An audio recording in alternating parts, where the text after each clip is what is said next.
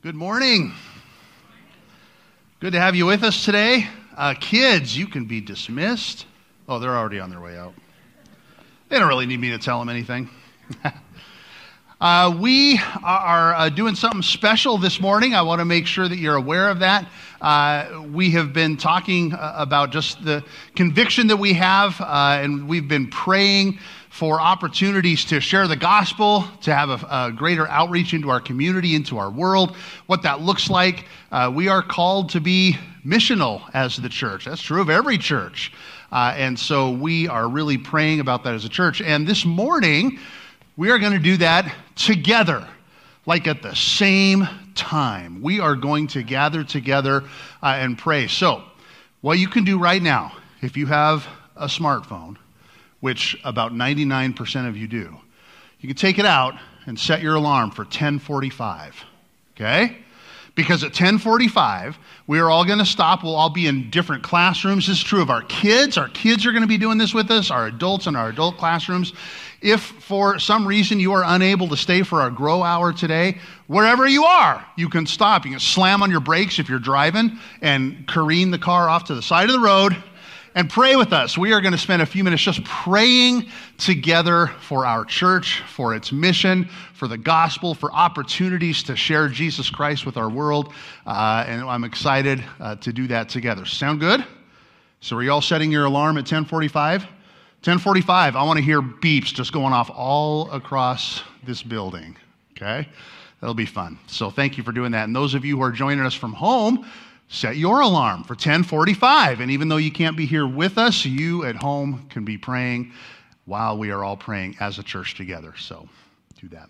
I got a video to share with you this morning. Um, this partly comes because uh, uh, our son connor uh, did martial arts for for many years. He, he ended up earning his black belt in something that was that was kind of a, a variant of uh, uh, of uh, Taekwondo, which is a Korean martial art. Um, and so uh, Taekwondo is sort of, you know, near and dear to my heart. And so when I saw this video of an up and coming Taekwondo champion, um, I really wanted to share this with you because this is pretty impressive. Todavía. Saluda, párate, párate, párate. It's board breaking day.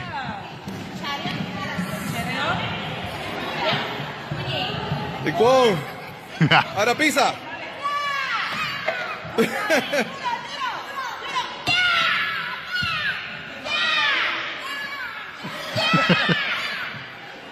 la tabla, la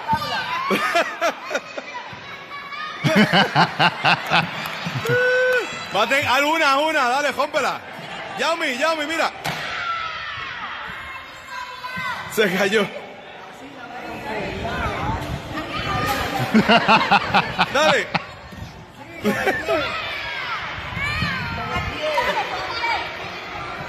ponle el pie, ponle el pie. Duro, duro, duro.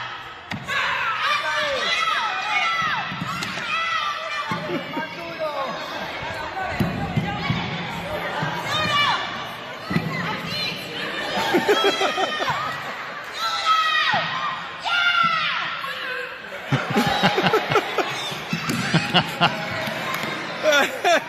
Ayúdala.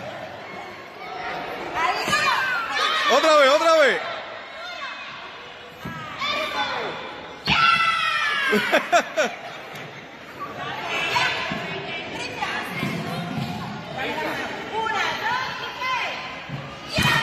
Hey!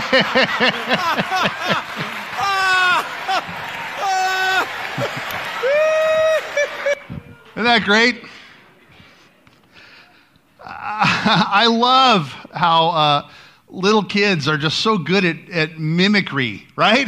And, and through the, the, the majority of that video, it, it just tickles me so much that the, the little girl is very literally mimicking her instructor, right? Let's be fair. I mean, for a while, this is kind of on the instructor, you know, because that little girl was doing exactly what her instructor was doing. She was yelling and placing her foot on the board, or yelling and sort of motioning toward the board, or sometimes pointing at the board, you know, when she, she wanted to point at it. And she did precisely what her instructor was doing. And kids just sort of do that naturally. You know, you ever notice that? We don't really have to tell them to do that. Kids uh, just sort of naturally take on mannerisms and, and things of the people they're around, kind of whether we want them to or not at times. There was this time when uh, our son Connor was uh, very young. He was probably four years old. And he was driving someplace with Deborah. And so he was sitting back in his, his booster seat, you know, and, and the light turned green. And Deborah heard this voice behind her because the car in front didn't go right away. Deborah heard this little voice behind her say, It's not going to get any greener.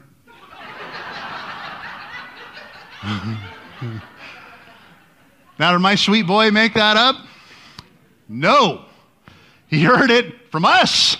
He heard it from me and from his mother, and he adopted that. And Deborah said, Oh, maybe we, should, we need to be more patient while we drive, you know.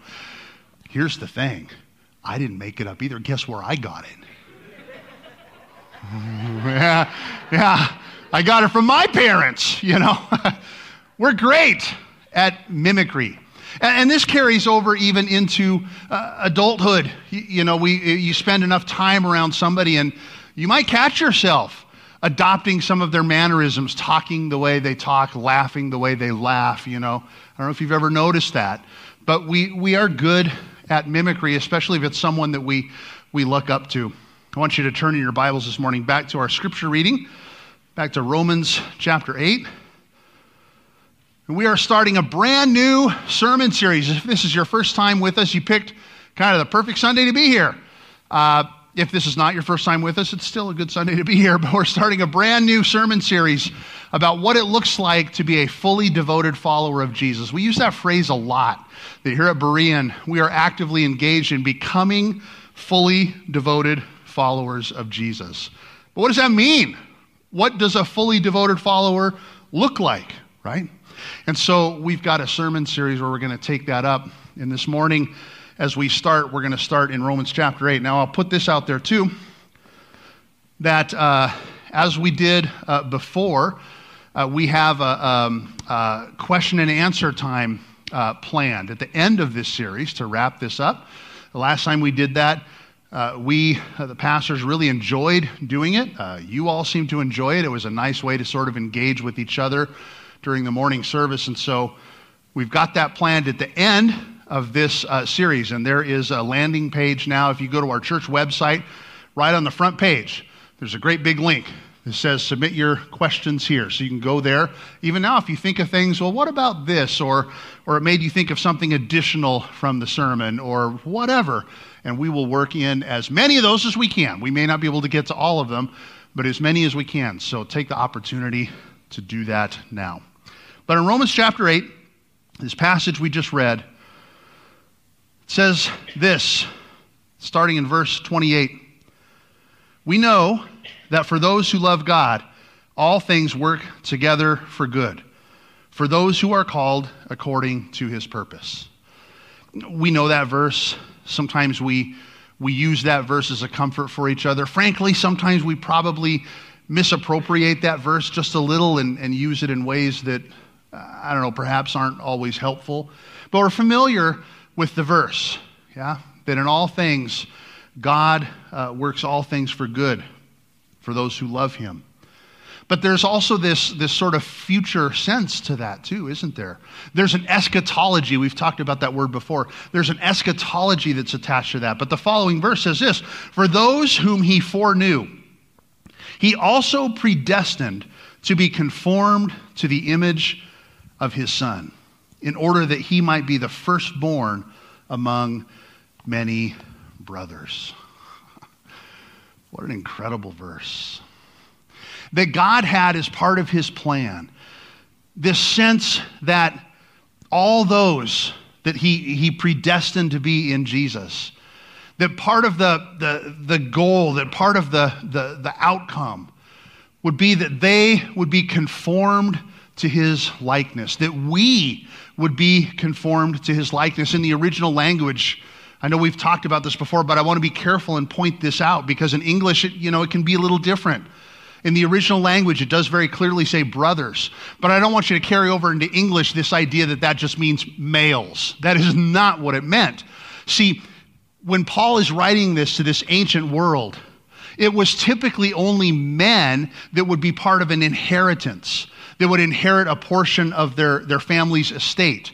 That didn't happen for women, which is why it was so important for men and women to know that they were brothers, to know that they were sons. They were all part inheritors of Jesus Christ and of everything that he had.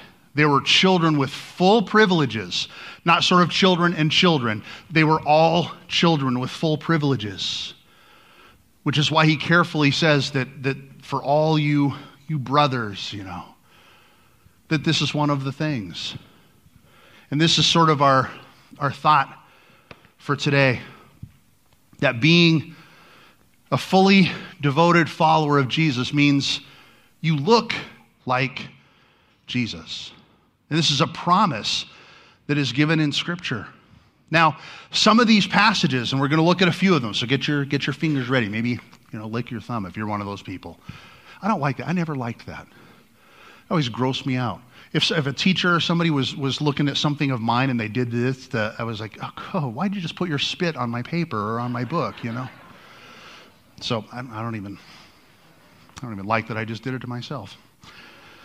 But get your fingers ready. We'll look at a few of these passages, but in this first one, there is this sense of, of futureness to it, isn't there? I mean, there's this understanding that this is something that will maybe happen down the road. But hang on to that. That's not just entirely true. It isn't simply a thing that will happen. But here we're told that those that he foreknew, Bible teaches elsewhere there are other passages that talk about the fact that God knew you personally before he created the world, before he created the universe, before anything was. He knew you. He had plans for you. He loved you. He chose you before any of that other stuff happened. I mean, talk about prehistory. But God is eternal. And those he, he foreknew, that's you. If you're a follower of Jesus Christ, that's you. Way back when, before he even said, let there be a universe, you know. He knew you. And those he foreknew, he predestined to be conformed to the image of his son. And we talk a lot about his son here. We're all about Jesus here. That's why we love this word so much, because it's in this word that we, we get to really know Jesus, to draw close to him. And Jesus is God Himself, this perfect sacrifice that came and gave Himself up for you, for me, for all of us, for the whole world that we would be saved, that we would be rescued. This one who is holy and, and righteous and love and goodness and kindness, all of these things. It was God's original design before the foundation of the world, as the Bible says somewhat poetically, you know, before he even poured the footings, you know. It was part of his plan that you would be made to be like him. Isn't that incredible? Isn't that a, a, an incredible and profound truth? Turn your Bibles to 1 Corinthians. It's the next book down. 1 Corinthians 15.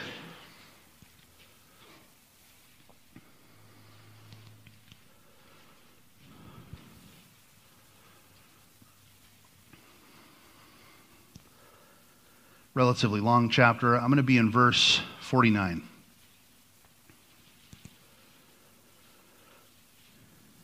Where Paul writes this Just as we have borne the image of the man of dust, we shall also bear the image of the man of heaven. Now, this is interesting. The context of this has everything to do with resurrection, and, and Paul is taking great pains here. There seem to be some within the community certainly in the city of Corinth, who were sort of, you know, dismissing this idea of resurrection. Now, you know, there's not going to be a real resurrection. And the Apostle Paul really carefully says, yeah, there is. There absolutely is. In fact, if there isn't, we're in trouble. I mean, uh, much of what we believe is utter foolishness if we don't believe. Yeah, it's important that we believe in a real, literal resurrection. And so he's got this, this whole context. And he says in the verse before he talks about the man of dust, who's the man of dust? Adam, yeah. But we're all sort of, you know, his descendants. You know, when he's talking about this earthly man, this physical man, this man of dust, this was the man of dust. So also are those who are of the dust. And as is the man of heaven, who's that, just so we're clear? This is Jesus. Yep, it's okay. Some of you sounded timid when you went to answer that. Uh, belt it out. I mean, in church, 99% of the time the answer is Jesus anyway. So, you know, even if you're off, you, you know, you got pretty good odds.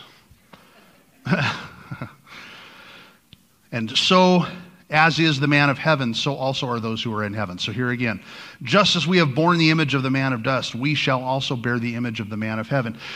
Again, you hear in that one sort of this future sense to that, though, right?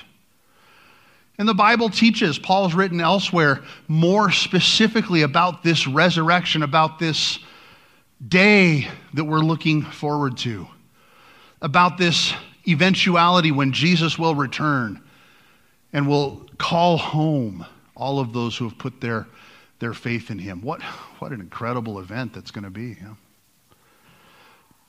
you know, bring them home. And one of the things that will happen is our bodies will be made new.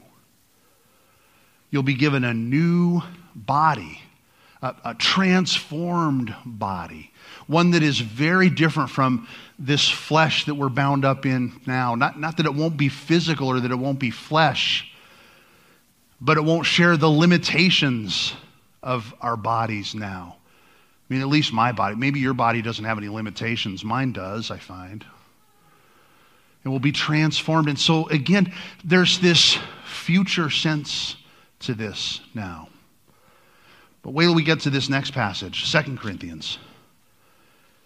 As you might guess, 2 Corinthians comes right after 1 Corinthians. 2 Corinthians chapter 3.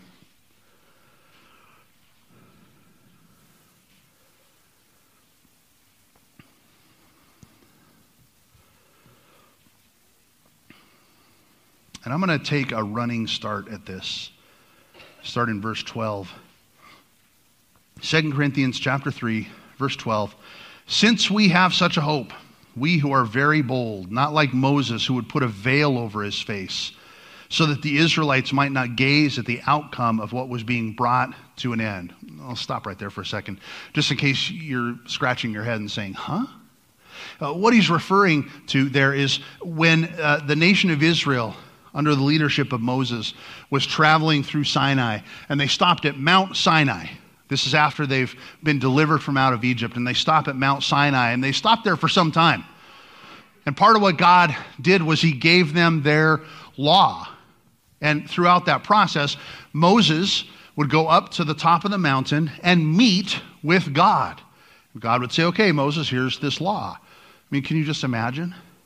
And it was so incredible to be in the, the immediate presence of God like that, that when Moses would come down off the mountain, he'd be glowing. His face would like be glowing.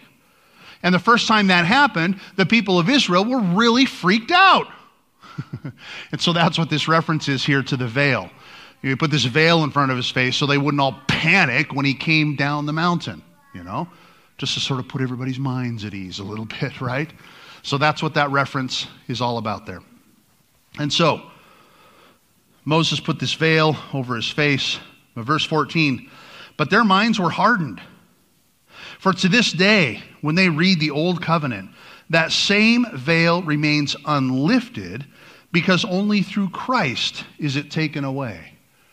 Well, now there's a whole sermon right there, but we'll, we'll, you know, we'll sort of gloss over that this morning. But he says that that veil, and there's sort of this, this sense that the veil between the holy place and the Holy of Holies in the temple that they had in Jerusalem, that was very similar. There's sort of this division this divider between direct access to God and, and us, you know. He says it was only through Christ that that veil was taken away. Verse 15 Yes, to this day, whenever Moses is read, a veil lies over their hearts. I uh, have shared with, with some of you before that Deborah and I had opportunity to uh, attend. Uh, my mind just went blank. A, a Jewish service at, at Temple with some of our family. And it was like this, you know, they, they're reading passages as part of their service that have to do with Jesus. And we just sat there almost wanting to weep because we thought, you, this is Jesus. Don't, don't you understand? Why it's so clear to us, you know. You understand who this is about? But there's this veil there, see. But, verse 16, when one turns to the Lord, that veil is removed instantaneously. This is something that God does. You don't do, I don't do, a church doesn't do. God does this in you. That veil is phew, taken away. When someone turns to the Lord, the veil is removed. Now, the Lord is the Spirit, and where the Spirit of the Lord is, there is freedom. And we all, verse 18, with unveiled face, beholding the glory of the Lord, are being transformed into the same image from one degree of glory to another. For this comes from the Lord who is the Spirit. So, to a certain degree, our first reference that we looked at, and certainly the second reference that we looked at, both make this transformation out to be a future thing. But now there's something added here. In Second Corinthians, we see, no, no, no. You see what he says? We are being transformed. Like it's happening right now. This is a present tense, ongoing activity that says right now, it's happening. We are being transformed by degrees into this image, into what looks like Jesus Christ. Because people who are fully devoted to Him look more and more like Him. And He says it's happening right now. Turn to Philippians.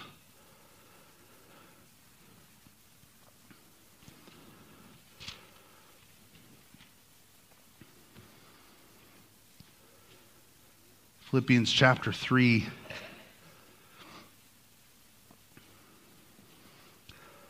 I'm going to start in verse 20, another passage I think a lot of us are really familiar with. But our citizenship is in heaven. Hallelujah. Our citizenship is in heaven, not will be, it is now. Again, elsewhere, uh, we, we read that we have been seated presently in the heavenlies with Jesus Christ. So here, our citizenship is in heaven. And from it, that is from heaven, we await a Savior, the Lord Jesus Christ, who will transform our lowly body to be like his glorious body by the power that enables him even to subject all things to himself. Here again, this places it in more of an eschatological end times context. But this reminder that Jesus, A, is coming back and B, when he does, he will transform our bodies. But we saw before, we are being transformed. And so there's sort of this, as is often the case in Scripture and with things that are prophetic, this already and not yet dynamic going on. We're already being transformed. And yet, at a certain point in time, we will be transformed, right? They're both true. And Paul just reminds his readers here that's going to happen. And then Colossians chapter 3. We just left our study in Colossians. I hope you're not sick of it yet. But Colossians chapter 3, verse 9 says this Don't lie to one another. But then here's the, the real power of this seeing that you have put off the old self with its practices. In verse 10, and have put on the new self, which is being renewed in knowledge after the image of its creator. And there's that idea again of this new self, which is progressively, you know, day by day, degree by degree, being changed, being shaped, being molded. Because a fully devoted follower of Jesus looks like Jesus. Now, some of this just happens naturally, as it does in our earthly lives. I mean, as I pointed out, kids do this all the time. Our kids did it. You see kids, you know, mimic people. Sometimes they get a little older and they start to, to idolize, you know, maybe a professional athlete. I heard a story not too long ago where, where a, a father was watching a son play basketball, and I, I, won't remember the professional basketball player now, but his son was playing basketball and, and he did something great and he he did something. You know, he, he reacted a, a certain way that was kind of unique. And his dad said, Where'd you get that from? He said, It was from so and so player. He saw his favorite player do it. And so he was going to do it. He made whatever same, you know, gesture out of celebration. I mean, we just sort of naturally do this, don't we? But I think part of what's great about this is that we don't just naturally do this to a very great degree, what Scripture teaches is this is being done to us. So many of those verbs are very passive on our part. In Greek, a, a passive verb is this thing that's it's just happening to me. Why? Because God's doing it. And that's what he says is this is a, a, a, a God action. It's happening right now whether you're aware of it or not. And yet, Scripture teaches that there are things that we can do to be aware of this. And so, at the end of the day, this is really our take home that a fully devoted follower of Jesus looks like Jesus. And what you're going to see is that by and large, the vast majority of all the rest of the sermons that come in this series are all going to be further fleshing out of this. I mean, when we talk about the fact that a fully devoted follower is obedient, well, we can immediately talk about the fact that Jesus was obedient. When we talk about the fact that a fully devoted follower loves, I mean, that's sort of the point because Jesus loves right? And so we're going to continue to talk about this in just slightly more granular detail over and over and over. And, and really drill down and talk about what this means with more and more specificity. But to start with, at the highest level, this is really the key. This is sort of the, the theme statement for this entire series as we go through it is that a fully devoted follower of Jesus looks like Jesus. For the old world, this, along with this word disciple, would have been really, really understandable to them. Because as it turns out, we didn't make up, you know, kids mimicking people who were, I mean, we all do it. They did it too. But in their society, it was maybe a bit more common to, to really be attached to someone as their disciple.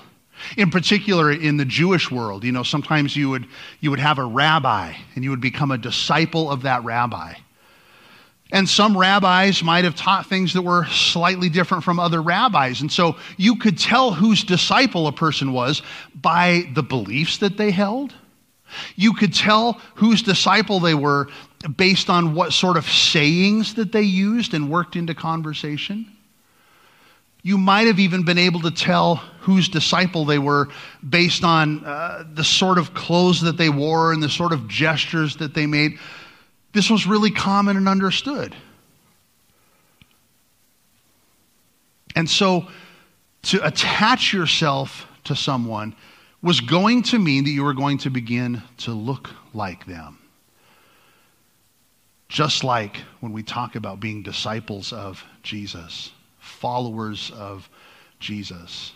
That's, again, what that word Christian means. It's really a word that, that means fairly literally in Greek, Christ one. One who is a follower of Christ is a Christian. One who is a disciple of Christ is a Christian. And so some of this ought to happen really naturally. But some of it is happening in us and in you. So, what do we do with all this? I mean, what on earth do we do, especially since there's a large part of this that seems to be outside of our control? Well, I've got a couple things. Number one, number one, kids, adults, whoever it is, they more and more take on the characteristics of, the mannerisms of, the speech of whoever it is that they're around, the more that they're around them. Do you understand? That's why our kids are most likely to sort of act like us, especially when they're very little, because they're around us all the time, right? But the more and more you spend, the more and more time you spend around someone, the more you will look like them and think like them and talk like them and behave like them. Which is why it's really important that we spend as much time as possible around Jesus. Isn't it? I know pastor one it's like of course pastor's going to say we should probably pray more we should read our bibles more don't roll your eyes at me we should i mean I, I know we talk about it a lot but there's a good reason for that it's because in this we are spending time with jesus aren't we how can we be Christ like? How can we be like Jesus, look like Jesus, sound like Jesus when we're never around Jesus? It's what's so great about being part of His church, about being here together when we're with fellow believers who are brothers and sisters in Christ, and we're all talking about faith.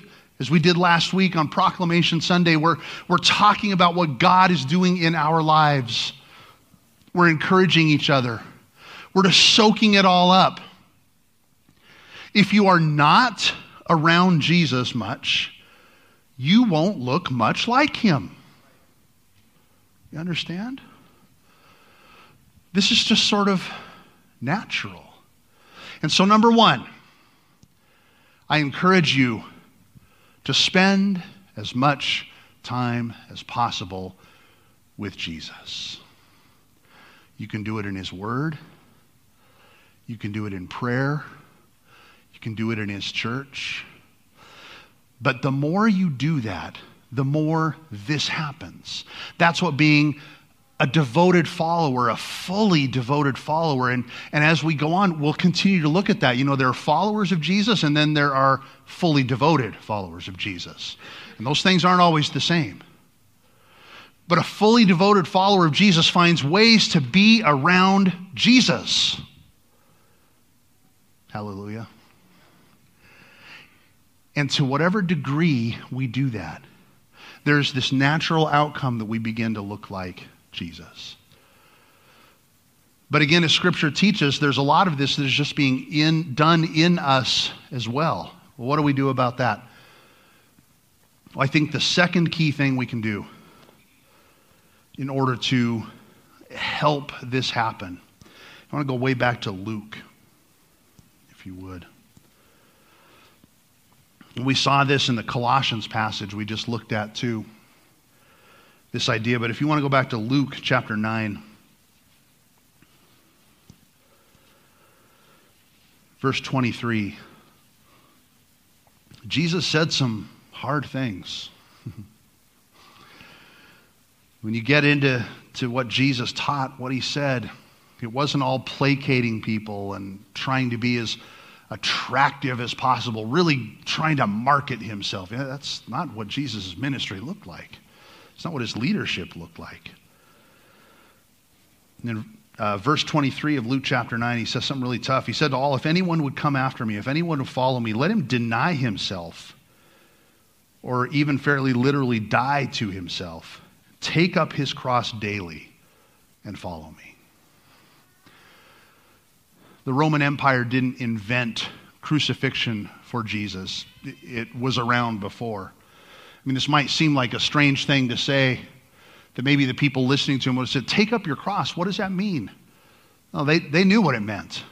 It may not have been done really, really frequently, but it was done. And they understood that when a criminal had been sentenced to death by crucifixion, there was this thing that happened whereby they would pick up their cross, their own tool of execution, and carry it out to the place outside of town where this was going to happen. So that when you saw somebody, if you just happened to be out doing your shopping and you heard some commotion and you wondered what was going on, and then you saw somebody walking up the road carrying a cross, you knew immediately what that meant. That was a one way trip. And Jesus calls on any that would follow him to do that, to pick up a cross, to deny yourself, to, to die to yourself. But then do you notice he sneaks in these extra couple words every day, daily. Do this every day. And this, in conjunction with the passage we looked at in Colossians about taking off the old self. We talked about this before, but this idea of, of uh, putting it in visual terms of, of a, a, garment or a set of clothes, even. You know, it's just take off the old self, put it in the bin, you know, and put on the new self, which is Jesus Christ. This is very similar here. Jesus says, Deny yourself, die to self, and take up a cross. But you know what's brilliant about that? is it, it, there's not just deny yourself. Because what Jesus says in the verse immediately following, he says, For whoever, verse 24, would save his life will lose it. But whoever loses his life for my sake will save it. Why? Because when we take off that old self, we get to put on a new self. Hallelujah. But we're also reminded this is a, Jesus says, a daily decision. Maybe even hourly. Whereby we stop and say, wait, wait, it's time to do kind of a checkup here. Have I taken off that old self with its selfishness and its greed and its lust and its hatred and its am I, am I taking that off? Or did one of those ratty old socks find its way on my foot again? You know. Do I need to take it off again and put on Jesus?